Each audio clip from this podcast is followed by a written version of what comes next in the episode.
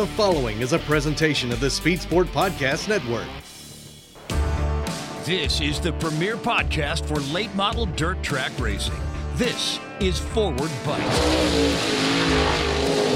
From the Speed Sport Podcast Studios, powered by My Race Pass, here's your host, Kyle Armstrong.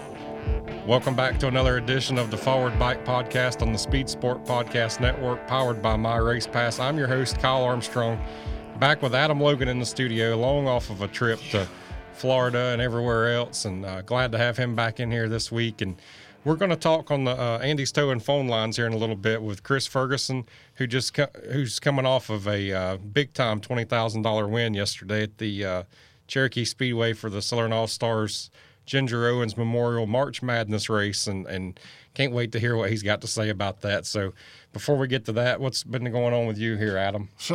Everything. It's been a it's been a busy. I'll say the last couple months has been real busy for uh, for myself. Uh, went down with everything at work, getting thing, getting everybody ready for race seasons. You know, it's pretty busy around the shop, getting everybody's stuff serviced up and getting them new shocks sent out. So, been busy with that, and then going down Speed Weeks for. I think I was down there for about three weeks doing the whole Speed Week deal. So, it was. Uh, fun but long. Yeah, I was getting that was going to be my next question. Did you have any fun, or was it just work, work, no, work, work, work? I, I got to do uh, some fun things, but it was it was a lot of work, a lot of work. By the time, I mean, you know, we, you know, it's just it's almost like you got a race car there. You know, you get there early, and then you know you just go around. I'd walk around, talk to everybody at what happened the night before, see if see if we needed to change anything for them, and then you know you sit there all night and you know, I, I stay and watch the races to, you know, see what those guys are, you know, if they're fighting anything, you maybe can help them out with the next day or anything like that. So I got to have a fun couple nights. We, the last night of Tampa, of East Bay, when it got rained out, me and um, Lee, our, our shock technician, goes on the road. Me and him went to Supercross. I did too. Got to got to go hang out and watch that. He ain't never been, so I got to show him, you know, the Supercross deal, and it, that was pre- that was pretty cool. because he, he never been. We're sitting there, we're probably it's probably ten minutes before the deal, and he's like, "Well, what what happens?" I said, "What do you mean?" He goes, "Oh." What's about to happen? He's seeing smoke out of the middle, smoke and, and, and all this. I said, "Just wait." And as soon as I said, "Just wait," boom, all the lights went out, lasers start going off. The guys are, "Are you ready?" Screaming. He's like, and uh, they do the whole pre-race and opening ceremonies. Like, dude, that's badass. I go, yeah, this is this is pretty cool. So, got to do that one night, and then of course you get over to you know get over to Daytona and get to go out a couple nights. That's that's always fun.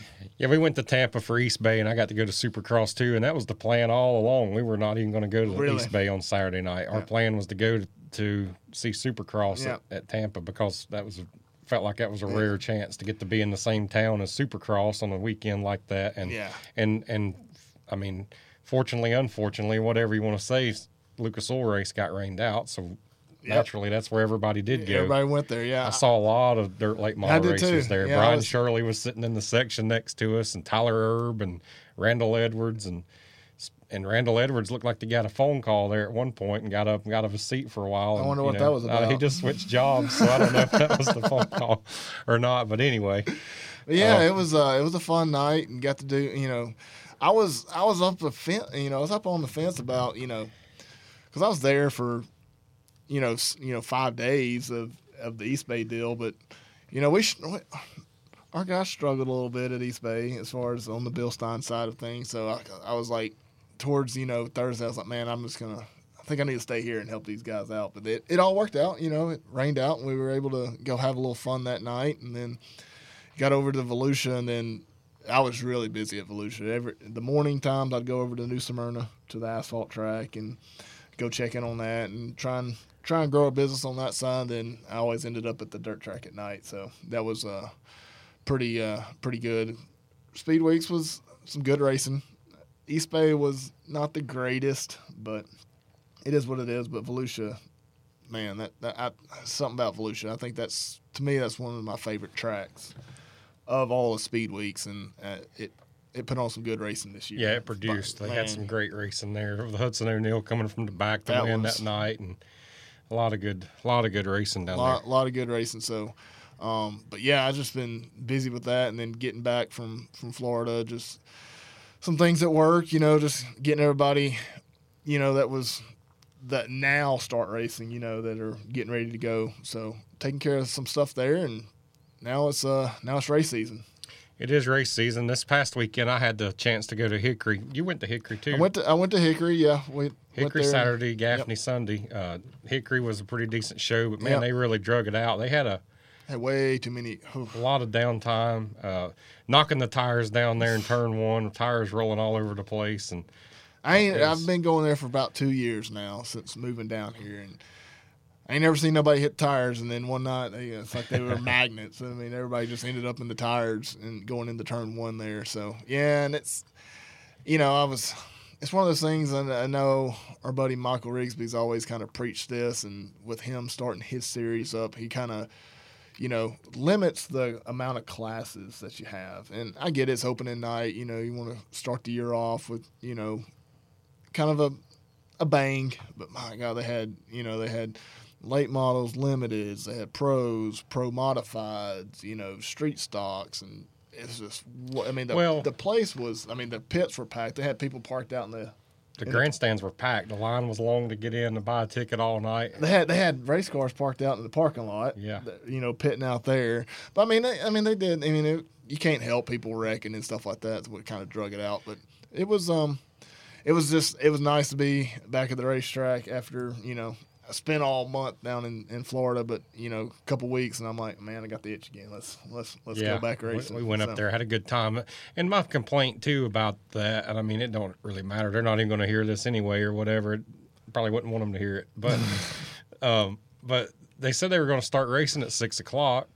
And I'm looking at my watch, and it's like six forty-five, and they're Yeah. just starting to get lined up. Usually, whenever it says six o'clock, and you're in an asphalt track, six o'clock means six o'clock. So they were behind from the Yeah, from they were the they were behind. I think we got we got delayed. And you always got to watch Hickory too. They got a um, cemetery right next to them, so that usually That might have been why. I think That might- I they think might have had a funeral. They had a on. funeral. I think we had to had to postpone a couple practice sessions and, and qualifying and stuff like that because of a funeral. But you know, you're right. Sometimes, you know, when they you know usually on asphalt when they say six o'clock, usually six o'clock. But sometimes it's out of their hands. Uh, so I'm I'm not going to beat them up too much over that part of it. Just like I said, maybe next time let's not have every division in North Carolina come race. but but now it was a good cold night there, and then like I said, me and you, you both were there, and then You know, we never over to- crossed paths this weekend. I didn't even know you were at either one of those until Yeah, we got in here. Yeah, I was. I wasn't gonna go to Cherokee, but then I had a couple customers that brought in some some shocks on during the week, and we just didn't have time to get them done and back to them. So I knew they were racing on Sunday, so um, I figured, well, I'll just ride down, drop the stuff off for them, and then so and and we, you know, a lot of our customers were there, and you know, Mike Marlar doing his deal this year with that little driver development program. We're we're kind of a part of that, so wanted to go down there and support that. You know, Carson Brown and his first little crate race. So that was pretty cool to see a young racer like that uh, get uh, get initiated at, at Cherokee on a on a Su- Sunday afternoon. So, but it was uh, like I said, it was good good to be back at the racetrack. And yesterday was just a perfect day. I mean, It was a beautiful day. you couldn't have asked for a better day. No, that was I was that like was a Chamber of Commerce day, as I was say. there. Yeah, I was there. I was like, you know, as much as I didn't want to come, what else was I? I wasn't going to sit in the house all day. And so Well, that was, me too. I I probably got laundry to do and everything, but maybe I can do it. I can one- wait. I can do it this night, th- Yeah, one night this week. You but can do I- it tonight. But I, uh, but I just I put off doing things like that, and uh, man, I just wasn't going to miss it. It's No. so close to the house, and and and I'm so glad I went because we got to see Chris Ferguson. Yeah, that was- that was pick up his win, his first win of the year, and of course we're having him on the podcast here coming right up. But and then of course all the action between Brandon Overton and Chris Wow, Madden, and was- we'll talk about that with Chris Ferguson and get his perspective on it. So That we deal, won't go I into mean- it too much. I think it, it it's cool. Everybody loves to see a fight. You know, I was it was actually funny. I was the night before, um, sitting down there in, in the infield at Hickory, and I went and talked to a buddy of mine. I was like, man, I just want to see a fight. You know, we were we wrecked out, so we weren't racing. You know, usually the street stocks or something like that, always somebody gets amped up, and so I was like, man, I, I just want to see a fight. Didn't see one, and I just had to wait 24 hours. but but yeah, that whole deal between Overton and and Madden, I, you know, everybody's got their opinions. It's just, I think so, one guy just blew up, and he probably should have sat back and why I know everybody, you know, with nowadays we have you know cameras at every racetrack. We we're you know we got live on Flow or Speed Sport or whatever's out there, so we got plenty of opportunity for people to sit there and Sit there and "Ah, keyboard let's, warrior uh, it. let's let's before you I don't know you know heat of the moment you know you're pissed you probably had a chance to win and then something like that happens and you think it's somebody else but I don't know. My my whole take on it was the guy that blew a tire gets pissed off for him blowing a tire and takes it out on somebody else you know to me that's that's not good you know what I mean? It just shows kind of it, kind of shows true character who you are you know what I mean? Like that that I mean no I was there. I was in the infield, watched it all un- you know unfold, and you know to me, Overton didn't you know did nothing wrong. I mean, it's No, on a restart. you know, either. it was in. We're at Cherokee. It's a Sunday. It's a day race. We're everybody's already having tire issues. You know, popping tires. It's just that's the way that tra- you know it's how that race plays out. That's how that track is in that condition.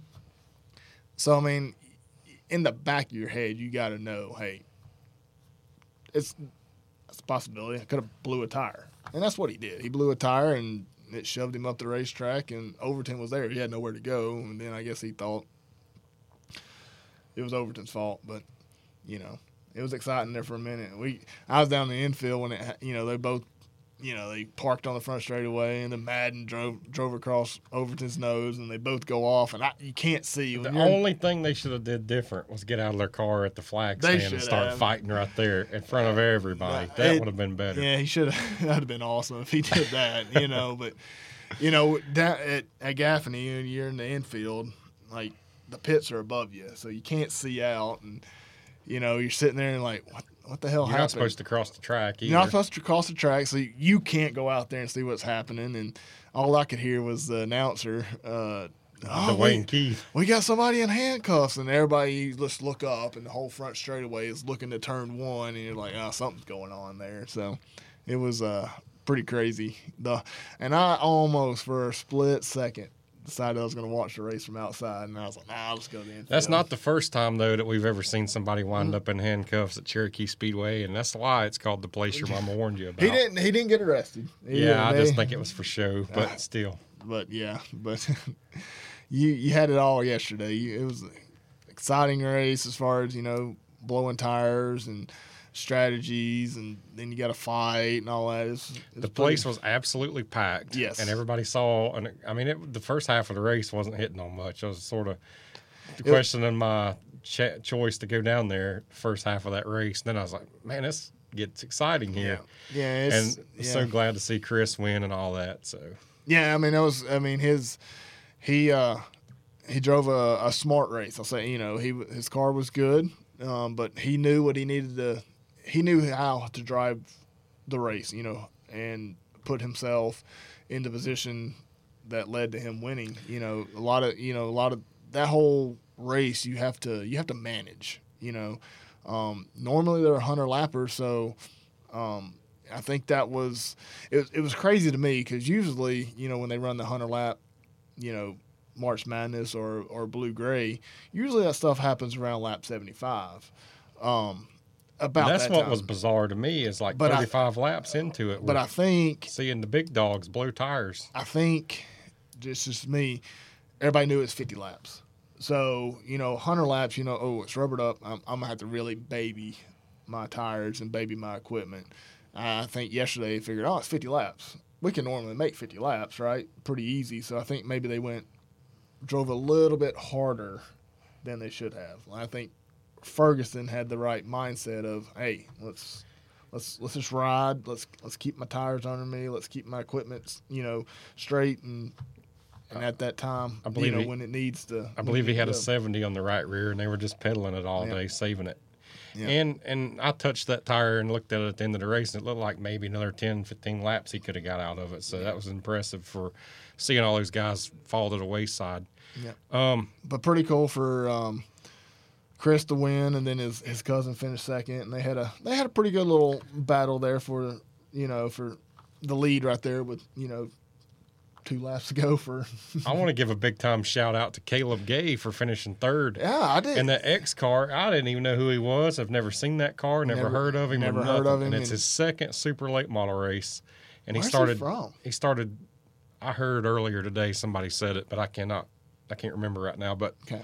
he started twenty fifth and finished third. And, and if you and if you looked at you know, watching the race there, he was not even a factor at all. And he, he didn't really I mean he probably wasn't going to win the race, but out of nowhere he cool. put it into the top three and that was That's Man, if that's, that had like Vegas odds on it or something, like somebody would have made a fortune on that deal. But yeah, uh, that's that's the way them them you know March Madness and and Blue Gray play out. You know, you get those guys that just you know either either they have trouble early and they come in and get new tires before everybody else, or, or you know way things work out that you can get surprised racers that get either contend for a win, get a top three, or you know a decent finish out of a could be a crappy night. and Dylan. Brown out of Gaffney finished 4th hometown driver, and Yep. making a rare super late model start for him. Hope to see him do some more stuff. And Yeah, he was. and uh, and then Ryan Gustin rode around in the back all day and wound up finishing fifth. So it was a pretty wild uh, outcome there. Yes, it was. Um, I want to talk. We got to. I want to get to uh, the interview here with Chris Ferguson pretty quick, but I,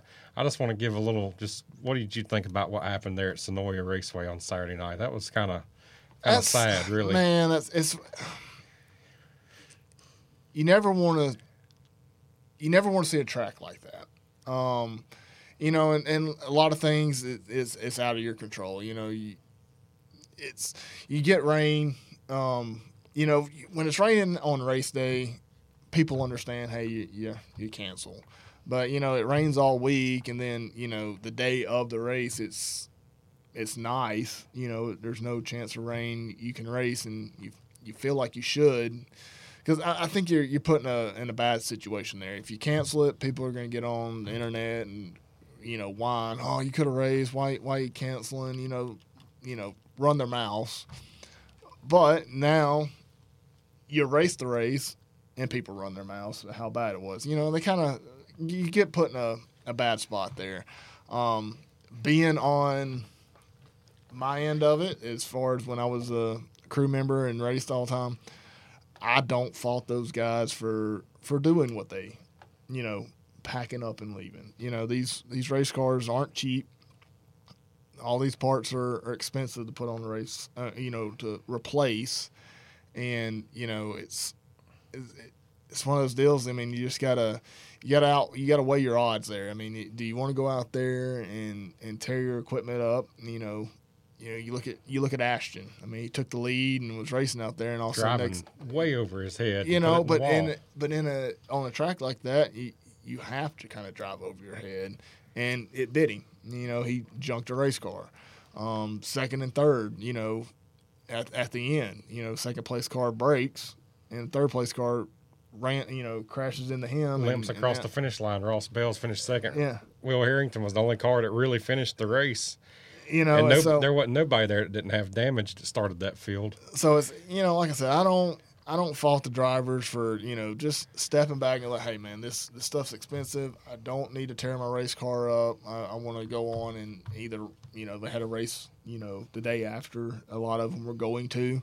and then there's there's some guys that were planning on going to to Gaffney the day after, and they didn't because they tore their equipment up. You know, so Yeah, it's like I said, I I, I, don't- I don't bash racetracks in in that type of way. You know what I mean? Um, it's just like I said, they were put in a bad spot, and they they did what they thought was the best for them, and it just didn't didn't work out.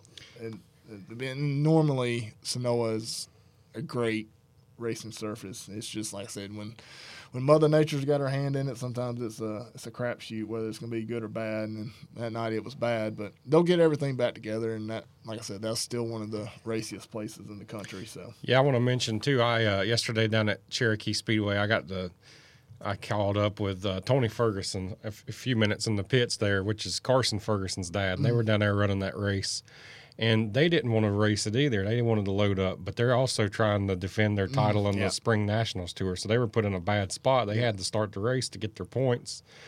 So they start. So Tony told me that well bef- before the race, Tony went up to Ray Cook and told Ray, "Man, you got to cut this thing to 25 laps. These cars won't make it." Yeah. And Ray was firm on, "No, we're going to run 53 laps," which was the scheduled distance.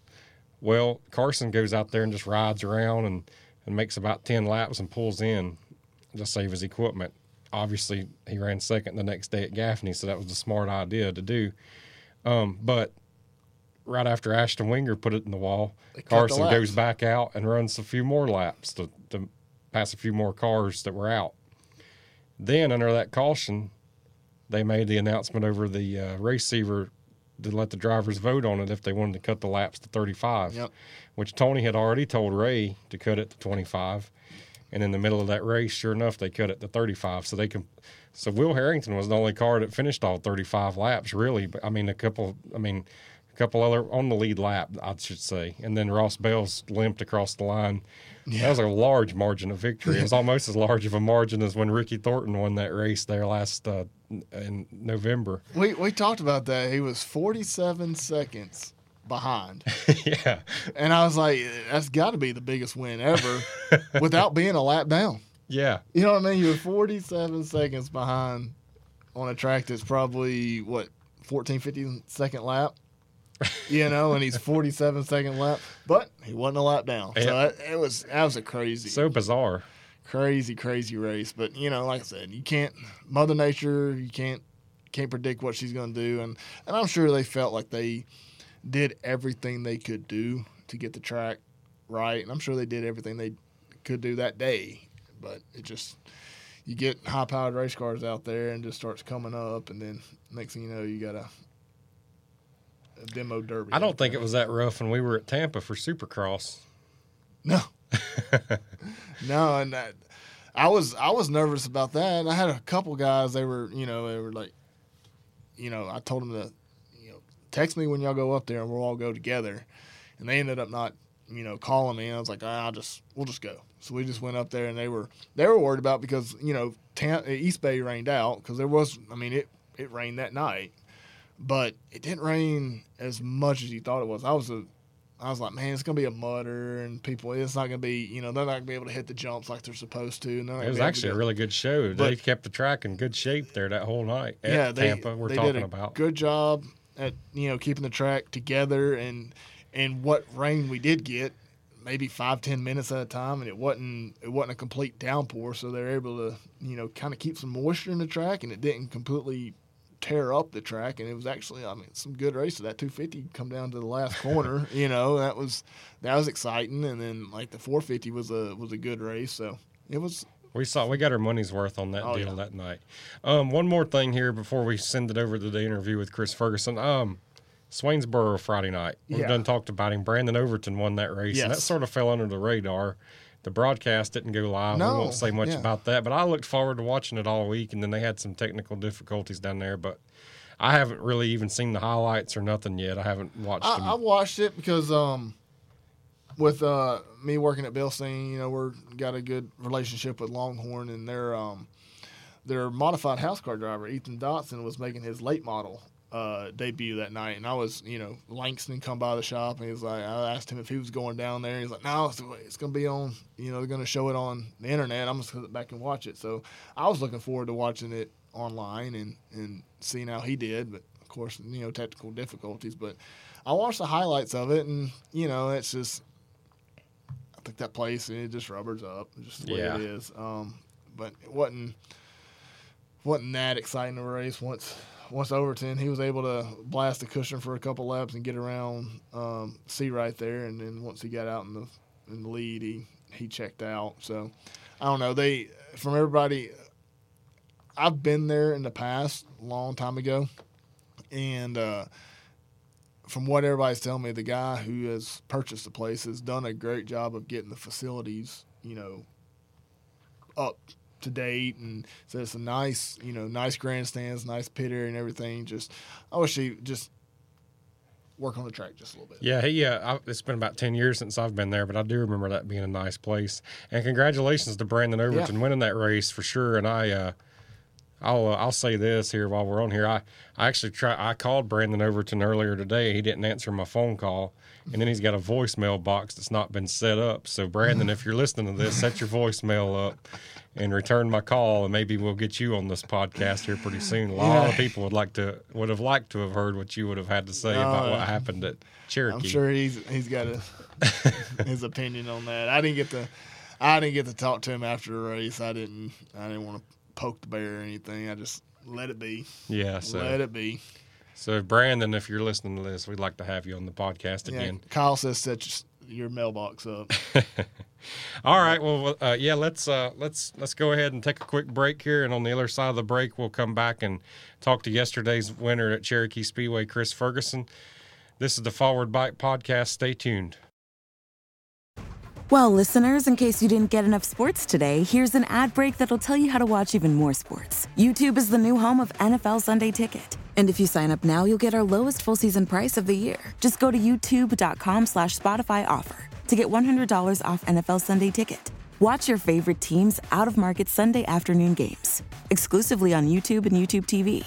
All right, enough about sports. Go get more sports. Terms and embargoes apply. Offer ends June 6th. No refunds. Welcome back to the Forward Bite Podcast. We're here on the Andy's Towing Hotline today. We've got the big March Madness winner from Cherokee Speedway yesterday, Chris Ferguson, on the uh, on the hotline today. Chris, how's it going today? I'm doing extra good today, man. How about you? Man, we're doing good. That was uh that was pretty cool to be there yesterday and see you see you get the monkey off your back in that race, so to speak, and uh, it had to be had to feel good to do that. I mean, you had it won last year and had the flat and all that. We'll talk a little bit about that as we go, but it it was pretty uh pretty cool. I know it meant a lot to you, especially with it being the Ginger Owens Memorial. She was close to you and your family, and uh, that was a pretty neat uh, pretty neat accomplishment. Yeah, 100% it was. Uh, just felt relieved, and, and I was kind of emotional in, in Victory Lane there. Uh, thank you, brother. Appreciate it. Listen, they're still Thank you, congratulating him. Yeah, it's a guy in the neighborhood. Guy in the neighborhood just swung by and was yelling at me. That's pretty funny. But uh, yeah, it was it was super special. Um, you know, long time coming. I've led Blue Gray and March Madness before, and never been able to really pull it off. And it uh, a lot of relief, a lot of relief, and and just thinking back at all the per se bad times, not the uh, not the good times like we had yesterday. Yeah, no doubt. You uh, you debuted the new Longhorn chassis there that, that's kind of been top secret and been in the works for uh, for a while, and you debuted it this week. And all those other guys you were racing around yesterday has probably already had 20 starts or more this year. And you uh, made your first start this year and put it in victory lane, so you're batting a thousand so far. So how's I mean that's got to be pretty cool too. Yeah, it is. Uh, I tell everybody this. You know, I'd love to race speed weeks.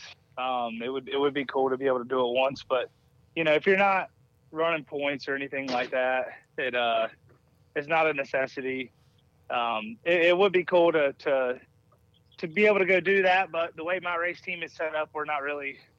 Uh, it's not really in our fold to do that, but it's uh, cool to be able to come right out of the gate in March and and really be able to line up with with Brandon and Chris Madden and all the other guys that were out there on Sunday, and just says a lot about our race team, our program. We we're proud of it, and you know we have the right people in the right places, and whether it's a Team Zero car or a Longhorn, I feel like we have a shot at winning. So it's something to be proud of. But uh, I think there is some advantages in, in waiting until March race, but you know, there's there's positives and negatives to everything.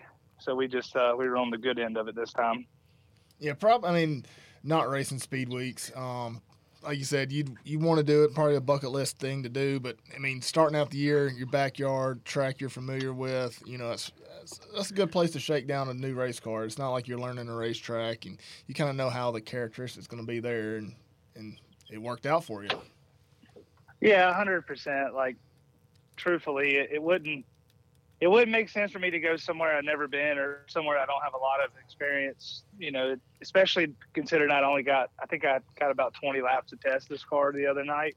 Um, so you you have to be smart nowadays with the way fuel costs and how you're racing in general. But you know, for me, you know, starting at Gaffney, we know where we need to be to a certain extent.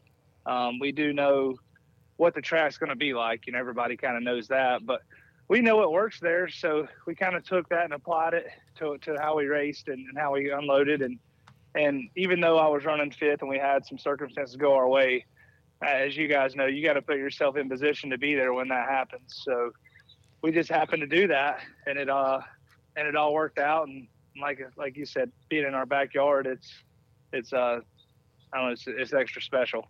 Yeah, your uh, your race strategy. I think I think you said in your interviews you you just rode and the way those races go. I mean, that's that's probably the best place to be. You're you know you're just riding, taking care of your equipment, not not abusing your tires, and like I said, it worked out for you.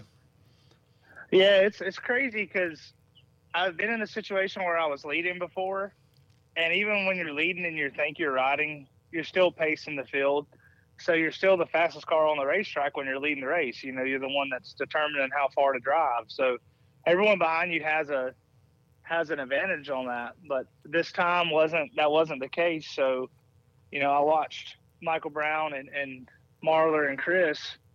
Um, they were driving, I wouldn't say super hard, but a little little harder than I wanted to do. And and once I realized like when I fell in line there in fifth and I backed my pace off a lot. I realized the guy behind me wasn't catching me.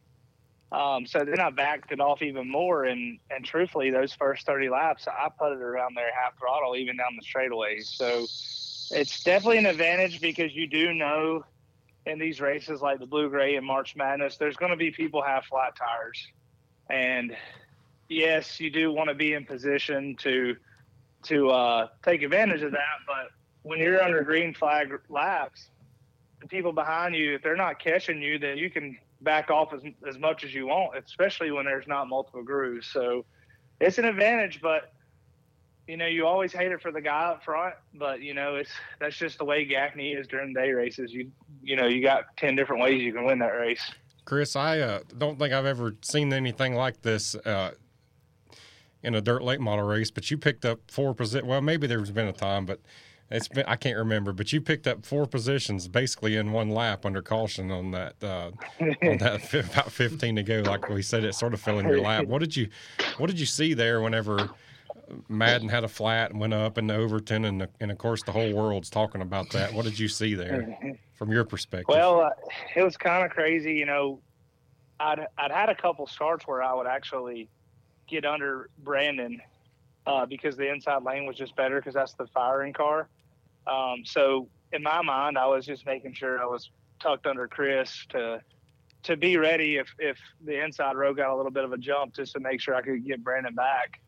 And I tucked under him, and uh, as soon as we went green, I saw Chris's car dart right. You know, I, knew either a flat right rear or right front. Something happened because just like that, he was he was in my vision, and then in a split second, he was he was uh, no longer there, and and really, it's so hard to tell. You know, when you're on the inside, I'm I'm always looking left to try to, you know, time it and get up under the guy in front of mine's left rear bumper, but uh, really, it's hard to say what happened. But all I know is it all happened all at once, and I picked up one row, and then we're riding around under caution, and I could hear them call security to uh, turn one I was like, wow, that that sounds like it was exciting. I knew whenever Overton didn't make it out of the track or he didn't make it through the wreck, and Carson was behind me, I was like, oh, something happened. And uh, and then as soon as I heard security to the uh, turn one, I was like, yeah, something big happened. And then um, as I'm kind of ga- gathering my thoughts because I'm like, well, I'm pretty pumped. I'm going to be third on this restart. Uh, I think it was like three laps later, Mike Marlar pulls in. I'm like, all right, well that works out pretty good. And but I knew that you know in my mind, I watched Mikey and um, and and Michael Brown, and and they were setting a pretty good pace. And and then soon as Mikey pulled in, as soon as we went green there, I knew Michael when we both fired off. I beat Michael out of four. I was like, oh, something's not right, you know. And uh, sure enough, he had a flat too. So, you know, I think this kind of made up for all them races that I did have flat tires coming to the white flag. Because um, one of them in particular was like 2020 or 2021. I can't remember which one it was. I was coming to uh, coming to the white, and I had a flat, and Big A ended up winning. I think Ross Bales was running second, but him and Ben Watkins and I, me coming to the white, I was trying to limp it home, and I think I caused a little bit of melee there, and and Big A ended up winning, and and then the blue gray that I led all of it, that Chris Madden passed me with six to go, and last year leading all of it, uh, and blowing a tire with two to go. I think uh, those races paid five and ten, uh, two fives and a ten, and you know this one paid twenty, so maybe I got a little bit of uh, of, of payback for those. Yeah, I mean, I was there watching the race, and like you said, as far as you know, setting the pace and everything, like I could tell Marlar wanted to slow down a little bit. Every time he, you know, he would he'd get out a little bit, and I, you know, signal guys probably gave him, you know, he had a pretty good lead, and then he'd he'd slow down. Then Michael just pressured him, so they kind of pushed each other to to that point.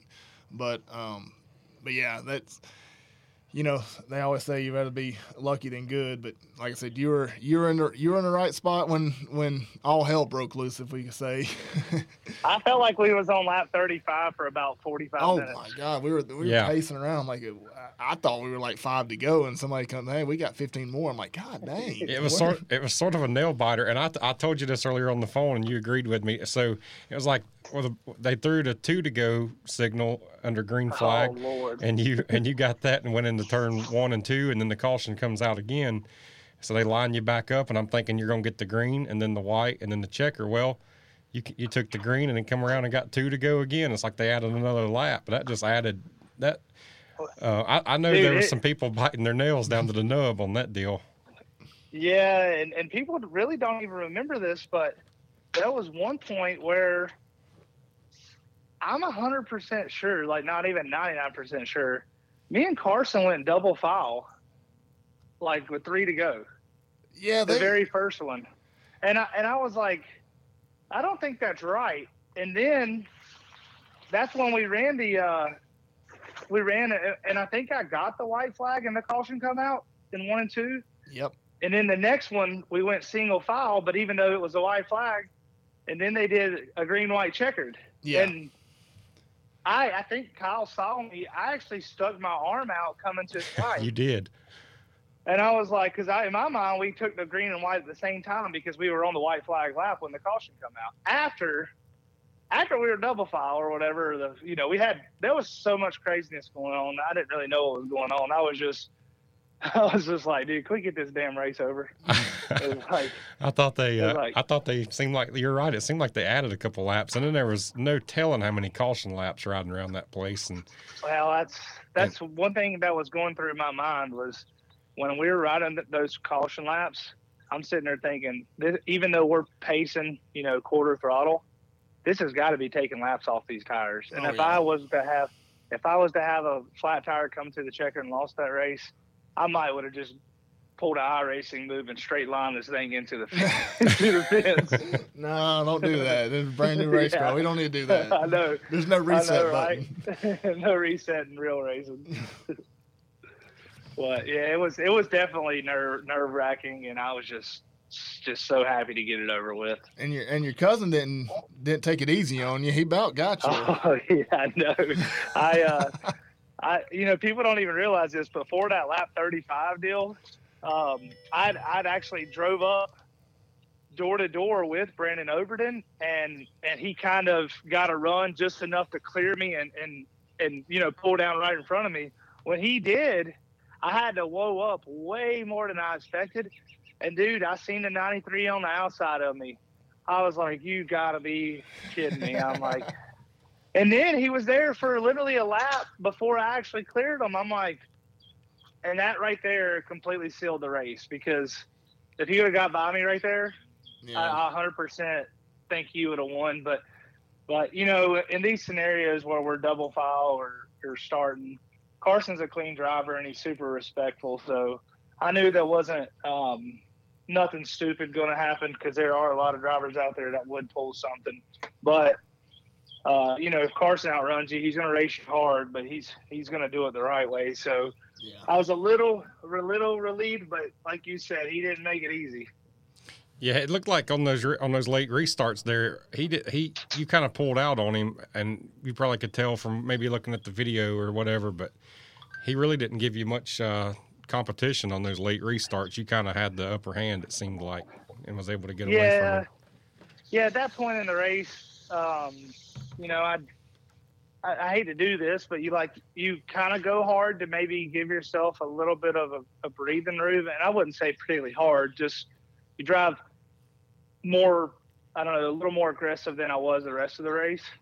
Um, but as soon as I would get that breathing room, I my brother would pack, would would give me the the big sign, so I'd back it down, and it was a little bit of cat and mouse the last, you know, handful of laps, and and I would let off too much, and then the sticks would close up, and then but there then I found like a real good pace that I didn't feel like that I didn't feel like I was hurting the tires running that pace, so and it was comfortably fast enough to kind of keep them, you know, away from me.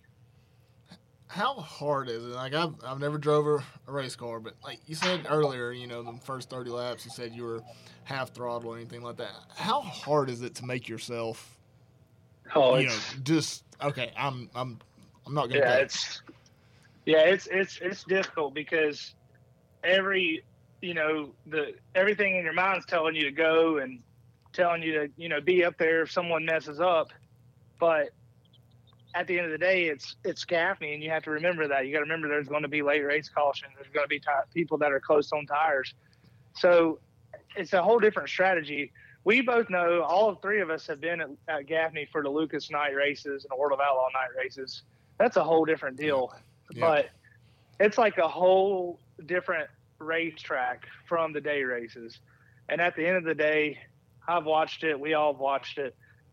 Chris, there's a reason why Chris Madden's won these races. There's a reason why some guys that you would never, you know, think of won these races, and it's because they're they're there at the end, and you just have to tell yourself, you know, if you see the guy behind you is not pressuring you, you just there's no way you're going to pass them under green flag circumstances. You just have to tell yourself, hey, let me just make this thing last, and, and maybe at the end, if I have a little more left than everybody else, I can either get up on the wheel and maybe go for it when there's cautions, or if that don't happen, hopefully they have a flat.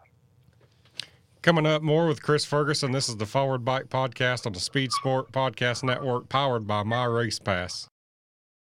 Chris, over the uh, over the off season here, over the past few weeks, you guys uh, acquired that Longhorn chassis. Uh, tell tell. I know I watched your video you put out on on YouTube. Um, maybe tell us tell our listeners a little bit about how that came to be and and and what led to that decision. Yeah, for sure. Um, a lot of people don't know this, but well, they see it on my race car. But the K and K truck and Joe and John Galloway, they um they live off of exit 68. Literally, you get off exit 68 off of 85 and hang a right. Well, if you hang a right, it's Rockwell. Yeah, you that's hang a right. left, it's China Grove. And um, literally, they live maybe six miles from Longhorn. And um, this past winter, we kind of we we had some issues kind of getting our cars fixed and ready for for um, this year. You know, we I would have loved to race some of Speed Weeks, but we just didn't have everything ready. And Brian Shirley had reached out to to uh, Dad, and and we talked about maybe letting him run a run one of our cars for you know a select select Speed Weeks events, and um, that all come about right before we basically got a phone call from our sponsor saying, "Hey, we want to see you guys get a Longhorn. Um, we'll help you out with it and whatnot." and the timing of that, along with selling the car to Brian Shirley, and we were down to one car. It all worked out. I made a call and and um, you know talked to the guys at Longhorn and and you know there's a specific way that we kind of built the car, but they did you know they built the chassis and the, the body and whatnot, but we we kind of assembled it and and it really happened right towards the end of January. Um, so we only had about four weeks to get everything ready for the year, but we got the both of our Bloomquist cars back. We built the one like I was going to race it, and it ended up Brian Shirley buying it. We had the other car that was just a bare chassis, the car that I usually race at Eldora and Crown Jewels. Um, we got it back. We painted it, and long story short, the Longhorn got was a little bit farther along, so we decided to start with it and see where it's at because we kind of know where we're going to be at with the Team Zero car. Um, we wanted to give the Longhorn a go. Has everyone seen what JD's done and, and Overton and McCreadie and and everybody that's been in these cars? It's not just them three. They, they know that they got something going on that's pretty good. So we wanted to give it a shot, just like everything else. Um, it was super difficult because I feel like I've had my best years in the Bloomquist cars, and I've learned so much from Scott that it's uh, that it's you know it, it was a difficult decision to even try it. Um, but at the end of the day, you kind of got to at least try stuff, you know, to not be stagnant. And and just like every everything else in, in the racing world, if you get complacent, everything will pass you by. So we wanted to try it, and we were lucky enough to get a win in the first race. Yeah, I think it obviously paid off there yesterday. I I think I think that it was probably the best kept secret in all of late model racing that you got that car, and and, and kudos yeah. to y'all for, for pulling that off. I didn't some... I didn't even know, and I go to Longhorn all the time. Well, I, I, don't even I didn't even know. No, I go to Longhorn too, week on a weekly basis, and and they they they talk and they tell me kind of what's going on, but obviously I would never spill the beans, you know, to anybody. But but they told but if there's any truth to this, I don't know. But they said that uh, that you, that that car that they built for you, they built it under some alias like Mike Honcho or something, and and that you and you showed up. They're like you showed up in the middle of the night to to, to pick it well, up when everybody wasn't there. I, I really did pick it up at night, and it wasn't it wasn't because because we were trying to hide it from anybody, but literally, don't lie, Brandon, don't lie. Well, listen, y'all know this. Dad, Brandon, Tadpole all work full time jobs, and I texted Steve and I said, "Hey, is there any way we can wait till like six o'clock to come get that car? That way, everybody's off work and we can all ride up there together."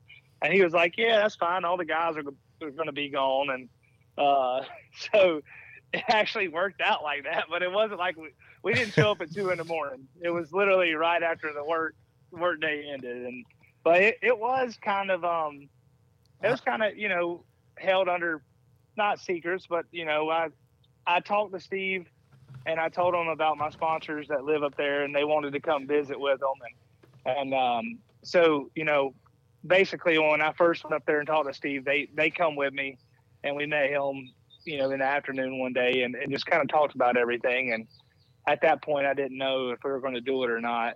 But you know, they they told me uh, literally the next day they were like, "Hey, get one on order," and and uh, yeah, they did. And I guess they didn't put my name on it, but Yeah, I, I, didn't really. I don't know if I may have told them that, but I maybe I don't know if I did or not. I don't think I did, but maybe they did. I think it just adds to the to the to the allure of the story. Yeah, I heard they had you know they opened the gate, come in, locked the gate when he picked the car up, and you know turned yeah. all the lights off at the shop. They turned the lights had, off. had flashlights loading everything up. We're just gonna add to it. We're just add to to the story. It's it literally sounds like I've been hanging out at Scott's too long. I wouldn't be so surprised to see Scott picking one up here before much longer. you never know.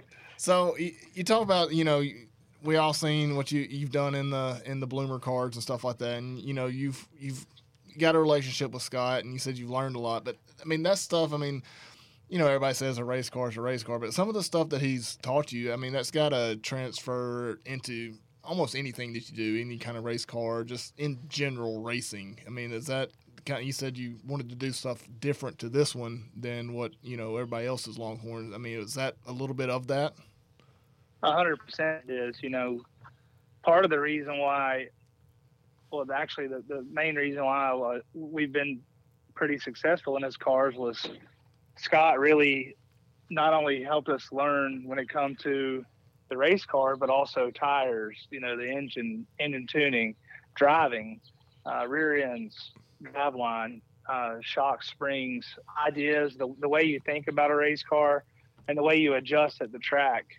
And truthfully, to this day, like me and dad have talked about it, you know, didn't have to do any of that stuff for us, but you know, he, he wanted to see me successful in his cars and when I first got in them, and, and even up until last, you know, this year, he's always been an open notebook to me. And the same thing has been reciprocated. Every time I've been somewhere and run good, uh, I've always we've always been open notebook. Whatever whatever we're on, we'll tell Scott. Um, and it's just when I left Rocket to go to Scott's Cars, uh, you know, I, I think Dad had a conversation with Steve Baker about it, and basically Steve told Dad he was like, "Man, if Scott's willing to help you and learn, then then there's not who else better to learn from in dirt late model racing." Yeah. Um, so it's just, I, in my opinion, that's what kind of helped elevate me to a level where I could win in different parts of the country. I always felt like I was good in the southeast, but when I really started traveling and, and going to different racetracks and having um, the experience, you know, that Scott and even when I was first in their cars, Cody Mallory and um, and Shane McDowell also, you know, Shane was they've always been super good to me. And and to this day we're still on Fox shocks. And and part of the reason why we stayed with them was because of our relationship with Shane and and uh and those guys and man it's just I don't know. It's just so many things they taught us over the years that uh, 100% is the reason why we're going to be successful in anything that we're we're going to be driving. So I just uh, not a lot of people get that chance. I, I, do know how lucky I am to be able to work with someone like that, um, and I'm very very grateful for it. And you know, when Scott calls, you know, my phone always be, I'll always answer, and you know whether he needs help or if he needs, you know, a crew guy or something, I'll always be there to help him no matter what. Yeah, no doubt about that. Yeah, you, I, man, when you won that race yesterday, I just couldn't help but uh, just I was overwhelmed, and I'm sure you were too, by just the massive crowd that showed up there in Victory Lane. You've got a lot of supporters that were there yesterday, and we're so happy for you to win that race. And even I was able to come down and grabbed a picture with you there, and that was cool. And I mean, just talk about talk about all the fans and the and the support you've got right there at Cherokee Speedway. Man, it's just you know I really feel like those fans and, and the people of Cherokee Speedway. Tony Adair, you know, runs the track and and Tony raced with my dad when I was you know eight, seven, six years old. Um, I feel like the majority of people there have either saw me racing since I was you know 16 years old and they watched me grow up running the Big Ten series at Cherokee Speedway in Carolina. They see me run Carolina Clash there. They've seen me run Ultimate Southern All Stars. Um, and then not just that, but when I was a kid growing up there with my dad racing, I just feel like that place is a second home. Um, and I've always really supported that place and, and really gave a lot to it, and it's it's it's gave a lot back. It's taken a little bit, but it's gave it's gave a lot back, and I really think the fans see that side of things because they have followed along for so long, and and when I win, I think they're you know it's really cool to have their emotions and to have their support through all of that. You know, it's it's a lot, man. You see a lot of guys win, and there's not a big crowd down there, but every time I do, especially when it's close to home, it's like there's a lot of people that feel like they won too. So I'm just super grateful for that. Yeah, when I was down in the infield watching everything, you cross the finish line. I mean, the the whole front straightaway. I mean, they erupted. They were they were pumped. You, that place is one when one of their you know when their guy wins, they Oh, they yeah. show it. They show it big time. And yesterday was one of those days. Yeah, it's uh, it's super cool. Like you know, I, I tell everybody this. It, it never you never get tired of hearing cheers. You know, and every once in a while you you like hearing boos because that means you're doing something right. So Yeah, I uh, but I'll be honest with you, man. I honestly think that a lot of them fans cheered for me, even the ones that maybe not that are not a huge fan or uh, you know a diehard fan. I think they put they cheered for me because last year with that race and the Blue Grays and the other races that I've led and and something happened at the end. I mean, I'm sure you probably remember and Kyle probably remembers there was a race, a Lucas Oil race that I led there and when JD had his big career year in the six six car, he slid me with like three to go. Yeah. And uh Yep. and I just it seemed like every time I've I've had a shot at winning one of the marquee events there, something's happened. So I think uh, there was a lot of fans there that was just glad to see me get it done finally. Yeah, I remember that race you're talking about there, that Lucas Oil race. You uh the next night you ran at Smoky Mountain and you rode up there with us and slept the whole time up there and you were pretty down and out about yourself that next day.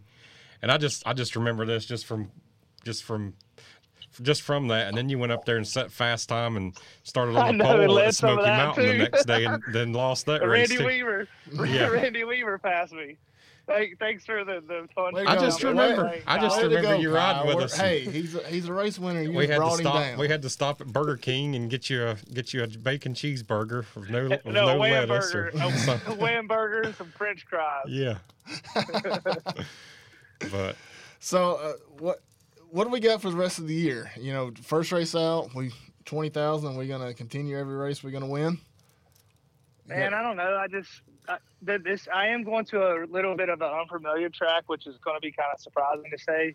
I'll be at Smoky Mountain in two weeks on Thursday, and then also Boyd's. And Boyd's is a place that I've never been to, so um, I'm being realistic. You know, I do want to go up there and run good and contend for wins. That's always the goal. But you know, this still is a new car, and we're still going to be learning what you know what the ins and outs of it and what not to do and do. So, truthfully, I I uh, I feel like when I'm going to the bigger races this year, and, and my schedules, we just released it a few weeks ago, but we're gonna hit all the crown jewels that we can, and and you know at this point in my racing career, I feel like when I show up at those races, um, you know I, I want to contend for wins. I don't. I don't. I feel like I'm.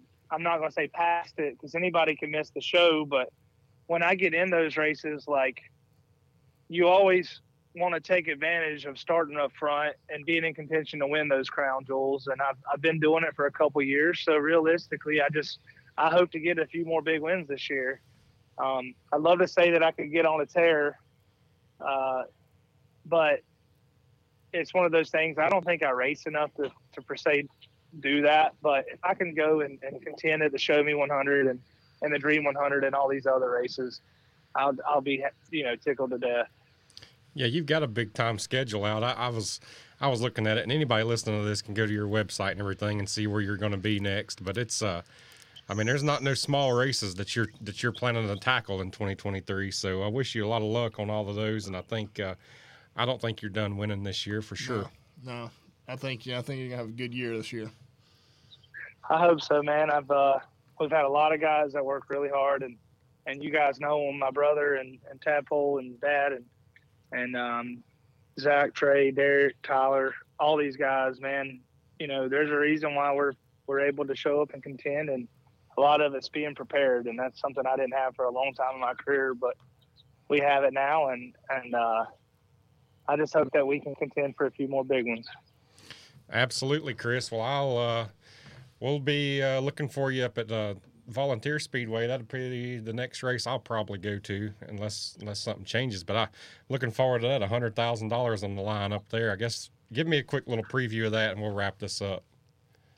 I'm just tickled, man. I've I've always ran pretty good at Bulls Gap. I won a maybe a six thousand win show there one time, and ran second to uh, maybe with Jimmy Owens once or twice, and a couple Lucas races I run good in them. And I don't know, it's just a place I've kind of had a knack for, but um, just really looking forward to having that kind of money this early in the season. You know, 100 grand is nothing to joke about. That's for the longest time that was Eldora money. You know, so Yeah. um, I'm excited to race in it. You know, everybody knows Bulls Gap's exciting, but I think when you put a 100 grand on the line, it's it's going to be even bigger. Yeah, it's gonna be a good race. It's going to be the it's, it'll literally literally be the biggest dirt race in the history of the state of Tennessee, and I can't wait to see it for sure. I think it's going to I think it's going to turn some heads. There'll be a lot of a lot of fans there and a lot of race cars, and it'll really be something to see. Looking forward to that one coming up. We'll talk more about that on here as it gets closer. But Chris, I know you're standing around there. It's wash day there at the shop, and uh, I know you've got a, another podcast to do after this. And we, you know, our buddies Chicken Bowl and Alley, they've got you lined up tonight. We'll give them guys a shout out. So when you get done listening to this, go listen to them guys. But uh, thank all your sponsors there before we turn you loose.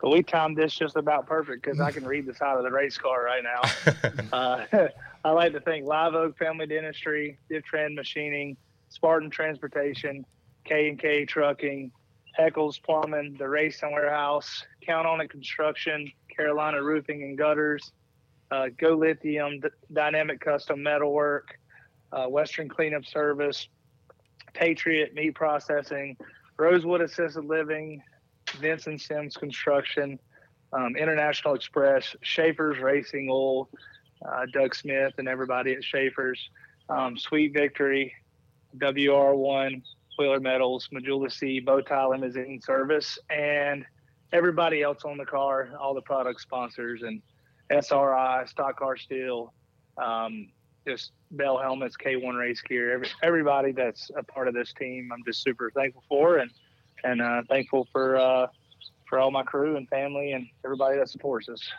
Yeah, uh, give your uh, girlfriend a, a thank you. She was giving me up to date uh, what was going on in turn one uh, down there. In the yeah, I, I, everything was going on. She gets on the phone, calls her dad, who was watching at home, and was giving us play by plays of what was going on. So tell her thank you for that. I'll make sure to tell her she had a good uh, she had a good spot over there in turn one. So I think everyone got a good show. She was she had a front row for that little for that little bit of action down there between the 44 and the 76 for sure.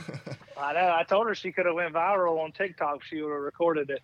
Yeah. I think someone else beat her to the punch. No, that was definitely been viral. The last time I looked at that video on Facebook, it's got like 177,000 views. Hey, I I- want to know what do what do you it. guys think about what do you guys think about the chest pumping? I, I thought it was pretty I- wild. I need to be trying to be political here.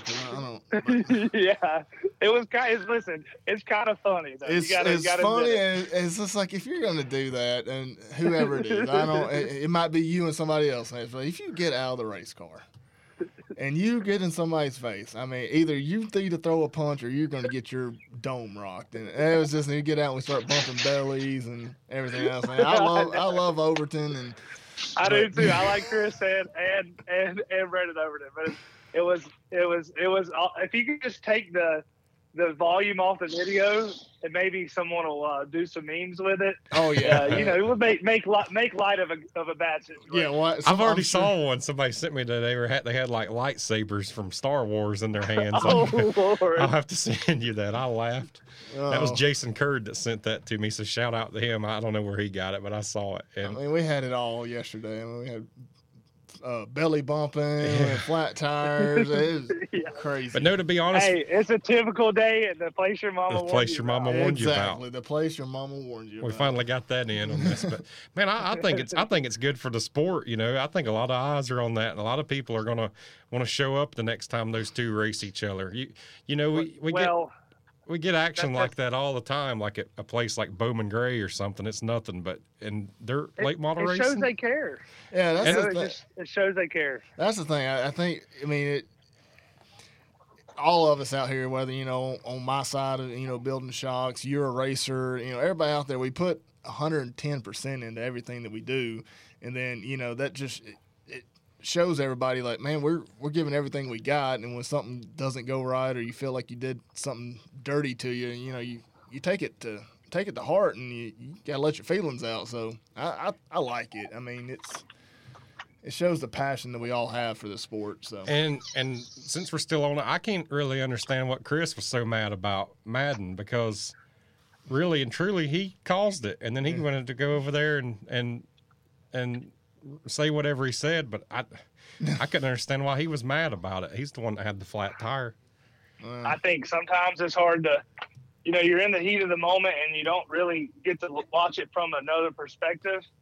And a lot of problems could probably be solved by just cooling down first and then and then Yeah. seeing what happened. You know, yep, for sure. but that's just that's heat of the moment. You know, You know what? Too, I just now thought of this as we're talking about it. Dwayne Hommel was there yesterday, and he he was involved in a little altercation there at the very first annual Oh, March yeah. Madness, like 20 years ago, and he got to be there yesterday, and I'm sure he saw all that too, and he was thinking, "Man, nothing's changed. Nothing's Chris changed. Madden's still Yeah, nothing's Chris Madden's still down here getting into altercations." yeah, So- that's pretty good actually. But I and I and, and Adam already did, but I want to give a shout out to your girlfriend Jenna too because we were down at uh, Golden Isles Speedway there at Brunswick a few weeks ago, and my phone battery literally was about to die, and she let me plug my phone in there in the trailer, and that that saved my day. So. Shout out to her. She's a on that. keeper. I'm telling you, man. Yeah, you sure. need you some good race gear. Go go check her out. Sweet Victory. Yeah. Victory. She's got a. I like it. It's a it's a nice product. It's better than any of that stuff we put out, ain't it? yes. I was, I was, Adam, I, I didn't have. I'm not wearing my hat. I was looking to see what kind of hat Adam I had on. A lot of times he's got a sweet victory hat. I do have a sweet victory hat. I do, and I wear it from time to time. I sure do. All right, Chris. Well, I enjoyed this, and I think a lot of the listeners will enjoy it. And uh, man, we definitely appreciate it. And don't be a stranger to us. We'll we'll line you up and have this again sometime soon. And uh, keep going out there and winning races. And uh, um, have a, and and best of luck this season. And I know uh, I know you're going to have a good 2023 for sure. So uh, thanks again for being on the show tonight. Awesome, man. Thank you guys for having me. All right. See you. That was Chris Ferguson here on the Forward Bite Podcast. Another episode of the Forward Bite Podcast is in the books for this week. I'm Kyle Armstrong for Adam Logan. We'll see you next week.